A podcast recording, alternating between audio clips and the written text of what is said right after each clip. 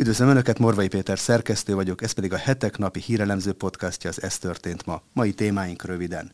Vladimir Putyin szerint a nyugati országok gyarmatukká tették Ukrajnát. Az orosz elnök a februárban kezdődött invázióról nem tett említést a beszédében republikánusok támogatásával védték meg az azonos neműek házasságát az amerikai képviselőházban, miután 40 úgymond konzervatív képviselő is igennel szavazott a demokraták előterjesztésére. Ez utóbbi azt jelzi, hogy hiába fordult meg novemberben csekély többséggel a kongresszus a republikánusok javára, alapvető morális kérdésekben továbbra is a liberális baloldal álláspontja van többségben az amerikai törvényhozás mindkét házában. Twitter akták. Kiderült, hogyan hallgattatta el a kritikus véleményeket az előző vezetés, a koronavírus járványtól kezdve az amerikai elnök fiának az ukrajnai botrányáig témák és felhasználók sokaságát rejtették el az olvasók elől. Az ENSZ közgyűlés határozata szerint Izraelnek át kell adnia az atomfegyvereit. Az igennel szavazó államok, Magyarország nem volt közöttük, nyilván úgy gondolják, hogy a közel-kelet sokkal biztonságosabb, ha csak Irán és mondjuk Szaudarábia fejleszt atomfegyvert. A zsidó állam azonban tisztában van azzal, hogy a megsemmisítésére törekvő ellenségeit csak egyértelmű erővel tudja elrettenteni. A pénteken negyed döntőt játszó holland válogatott több futbalistája elmondta, Katarban közösen olvassák a Bibliát. A világbajnokság amúgy is spirituálisabb az eddigieknél. A hitvalló keresztények mellett például a teljes marokkói válogatott földre borulva imádkozott a Spanyolország elleni győzelmük után. Önök a december 9-i adást hallják a nap legizgalmasabb híreit és aktualitásokat a hetek válogatásában, amelyeket a videónk leírásában szereplő linkeken el is olvashatnak, csak úgy, mint a hetek.hu oldalon. Köszönjük, hogy már több mint 14 ezeren feliratkoztak YouTube csatornánkra, és hogyha esetleg ezt nem tették volna még meg, kérem csatlakozzanak, hogy biztosan értesüljenek legfrissebb tartalmainkról akik pedig szeretnék támogatni további podcastjaink elkészítését, a videó alatti sávban található köszönet gombon tudják ezt megtenni tetszés szerinti összeggel. Előre is köszönünk minden felajánlást és természetesen a megtekintéseket is. A napokban egyébként több új adással jelentkeztünk a Hetek Podcast csatornáján. Robert C. Castell, biztonságpolitikai szakértő többek között arról beszélt, hogy szerinte nem Volodymyr Zelenszky, hanem Vladimir Putyin az év embere, miután az ukrán elnök ugyan tanúságot tett arról, hogy született katonai vezető, mégis csak reagált a konfliktusban a nyugattal együtt azokra a lépésekre, amelyeket Putyin diktált.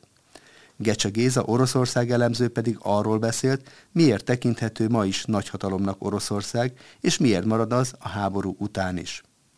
Kulifai Máté és Kánai András a Teri Találat című műsorukban Kanye West antiszemita ámokhutását és a Twitter akták nyilvánosságra kerülését vitatták meg. Kulifai Sára pedig a Netflix új sikerszorozatát, a Wednesday horror komédiát elemezte a Sötétség vonzásában című podcastjában. Nézzük akkor témáinkat részletesebben. Vladimir Putyin szerint a nyugati országok gyarmatuká tették Ukrajnát. Az orosz elnök a februárban kezdődött invázióról nem tett említést a beszédében. A nyugati országok az ukrán népet ágyú tölteléknek használják Oroszország ellen, mondta Vladimir Putyin a Független Államok Közössége, vagyis a FÁK tagállamai védelmi miniszteri találkozóján videóüzenetében. Putyin azzal vádolta meg az Egyesült Államokat, hogy a NATO agresszív bővítésével lerombolta a stratégiai stabilitás évtizedek alatt kialakított struktúráját. Az orosz elnök szerint a nyugat az alternatív fejlődési modellek elrettentése céljából törvénytelen szankciókat vezet be, a színes forradalmak technológiáit alkalmazza és katonai konfliktusokat szít. A nyugat évek óta szégyentelenül kiszipolyozza és kihasználja Ukrajna erőforrásait. Népírtásra és terrorra buzdított a Donetsz medencében. Gyakorlatilag gyarmattá változtatta ezt az országot, és most cinikusan ágyútölteléknek, faltörő kosnak használja az ukrán népet Oroszország ellen. Továbbra is fegyverrel és lőszerrel látja el Ukrajnát, zsoldosokat küld oda, öngyilkos útra tereli az országot, mondta az orosz államfő. Putyin kezdeményezte, hogy a Sánkhái Együttműködési Szervezet és a FÁK tagállamainak védelmi szervei egy, a jelenlegi kihívásoknak megfelelő biztonsági és együttműködési rendszert alakítsanak ki, de kizárólag a nemzetközi jog és egymás érdekeinek tiszteletben tartása alapján. Putyin emellett hangsúlyozta a folyamatos információcsere és a katonai technikai együttműködés kiépítésének, a közös békefenntartó missziók, valamint a katonai kiképzés terén való együttműködésnek a fontosságát is republikánusok támogatásával védték meg az azonos neműek házasságát az amerikai képviselőházban, miután 40 úgymond konzervatív képviselő is igennel szavazott a demokraták előterjesztésére. Ez utóbbi azt jelzi, hogy hiába fordult meg novemberben csekély többséggel a kongresszus a republikánusok javára, alapvető morális kérdésekben továbbra is a liberális baloldal álláspontja van többségben az amerikai törvényhozás mindkét házában. Az amerikai kongresszus végső jóváhagyást adott az azonos neműek házasságának védelméről szóló törvényhez. Több tucat republikánus képviselő is igennel szavazott a demokraták előterjesztésére. Az amerikai képviselőház végszavazáson is megerősítette az azonos neműek házasságának védelméről szóló törvényt, amelyet azért kezdeményezett a demokrata párt, mert attól tartottak, hogy az alkotmánybíróság szerepét betöltő amerikai legfelsőbb bíróság eltörölheti az ilyen házasságokat országszerte legalizáló 2015-ös döntését. A félrevezető nevű Tisztelet a házasságnak című törvény az Egyesült Államok tagállamainak azokat a házasságokat kell elismerni ez alapján, amelyeket törvényesen kötöttek egy másik tagállamban. A jogszabály szövege nem csak az azonos neműek közötti, hanem az eltérő bőrszínűek és nemzetiségűek között kötött házasságok védelméről is szól, nem minthogyha ez utóbbi kettőt bárki is kétségbe vonta volna Amerikában. A jogszabályt a demokrata párt képviselői szerették volna mielőbb elfogadtatni, mert attól tartottak, hogy a legfelsőbb bíróság, amely júniusban megvonta a terhesség megszakításhoz, abortuszhoz fűződő szövetségi szintű jogot, megváltoztatja az azonos neműek házasságának országos szintű elismerését biztosító 2015-ös határozatát. Amennyiben a bírótestület megvonja ezt a szövetségi jogot, akkor az egyes szövetségi államok szabadon dönthetnek arról, hogy mely házasságformákat ismerik el törvényesnek saját területükön. Joe Biden amerikai elnök közleményében üdvözölte a kétpárti támogatással elfogadott jogszabályt. Az elnök korábban azt ígérte, hogy a jóváhagyás után aláírásával azonnal hatályba lépteti a jogszabályt. Az alsóházi szavazáson 258-an támogatták, 169-en ellenezték a törvényt. 40 republikánus képviselő is igennel szavazott a demokraták előterjesztésére. A szenátus múlt héten több hónap egyeztetést követően fogadta el a törvényt, akkor az 50 republikánus szenátor közül 12-en voksoltak igennel. Twitter akták. Kiderült, hogyan hallgattatta el a kritikus véleményeket az előző vezetés, a koronavírus járványtól kezdve az amerikai elnök fiának az ukrajnai botrányáig témák és felhasználók sokasságát rejtették el az olvasók elől. A Twitter fekete listákat készített bizonyos kritikus véleményeket megfogalmazó felhasználókról. Ez derült ki a közösségi médiumok korábbi vezetése idején követett gyakorlatról nyilvánosságra hozott újabb belső üzenetváltásokból. Az úgynevezett Twitter iratok második részét, az előzőhöz hasonlóan, egy újságíró összegezte és szerkesztette. Barry Weiss azt írta, hogy alkalmazottak csoportjainak az volt a feladata, miszerint fekete listákat állítsanak össze annak érdekében, hogy bizonyos kedvezőtlen bejegyzések láthatóságát korlátozzák, vagy teljesen kizárják a népszerű bejegyzés kategóriából azokat, illetve teljes témák olvashatóságát is korlátozzák.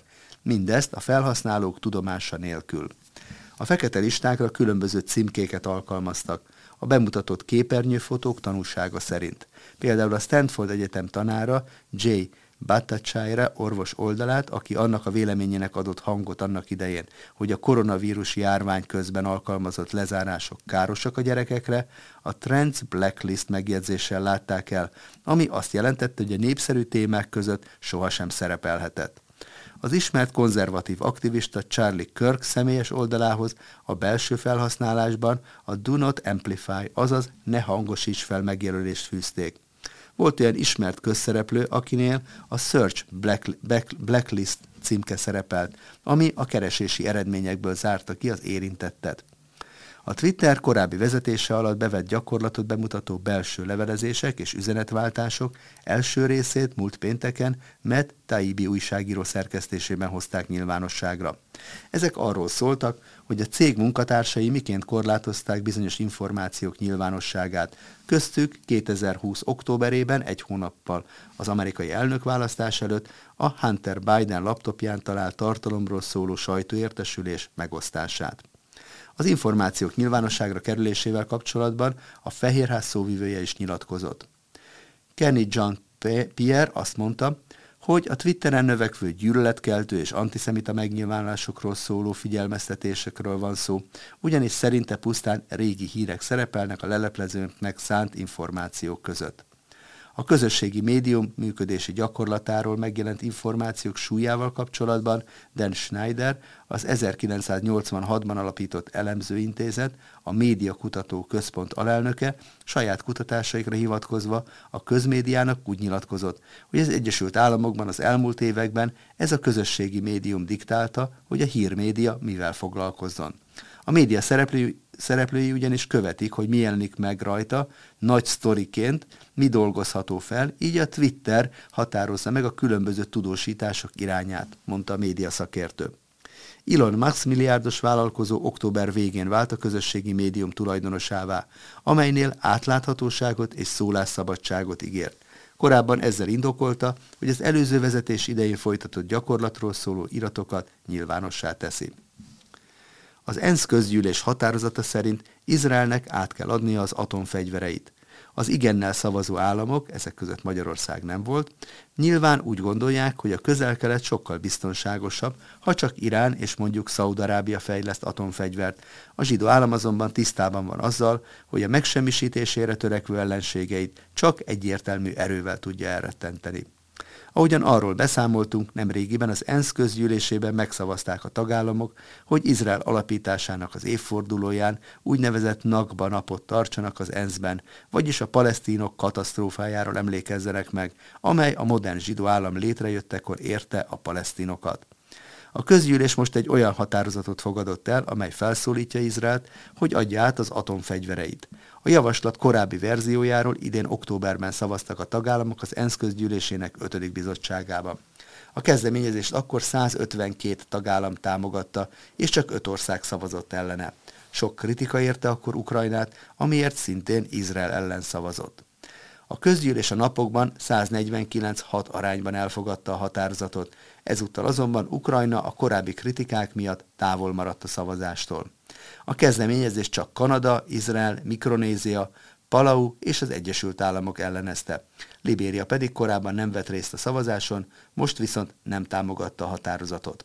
26 ország, köztük India és az uniós tagállamok többsége tartózkodott a szavazás során. A javaslatban felszólították Izraelt, hogy ne fejleszen, gyártson, teszteljen vagy szerezzen be nukleáris fegyvereket, és mondjon le az atomfegyvereinek a birtoklásáról is.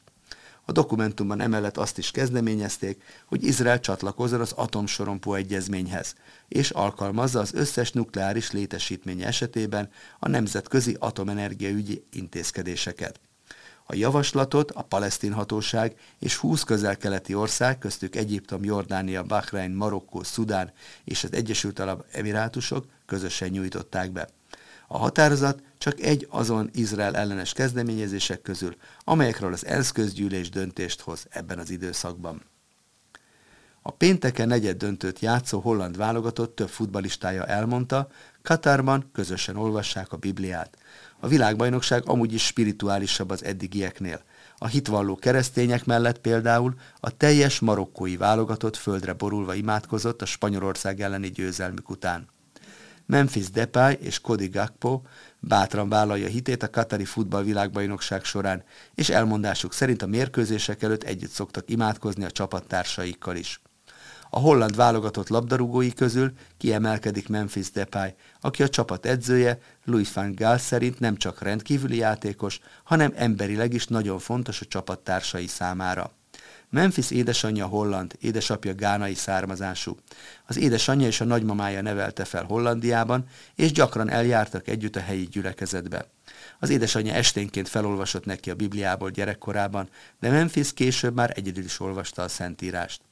A futbalista a Katari VB-n is vállalta a hitét. Néhány napja a Twitteren közzétett magáról egy fotót, melyen Istennek adja a dicsőséget a pályán, és azt írta, Istenem, tudom, hogy nézni fogsz. Minden pillanatért hálás vagyok.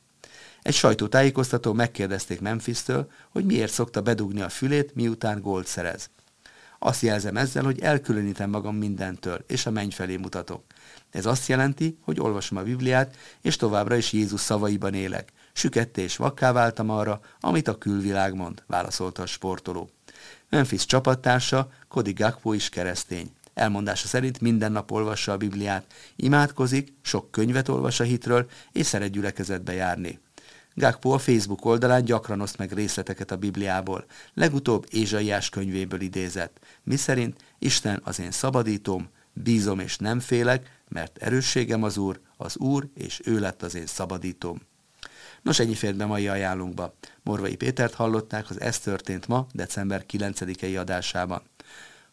Jövő héten, hétfőn újra várom Önöket aktuális hírekkel, ajánlókkal, és hogyha szeretnének ezekről biztosan értesülni, akkor kérem iratkozzanak fel a hetek YouTube csatornájára, ahogyan ezt már több mint 14 ezeren meg is tették, amit ezúton is nagyon köszönünk. Ha pedig a nyomtatott lapot részesítik előnybe, ajánlom megtisztelő figyelmükbe a most zajló előfizetői akciónkat, a fődíj egy Toyota személyautó akik pedig szeretnék támogatni a hamarosan 25 éves évfordulójához érkező hetek elemző világértelmező munkáját, a leírásban szereplő linken találhatják meg az ehhez szükséges információkat. Viszont látásra a jövő héten újra jelentkezünk, addig is szép hétvégét kívánok mindenkinek!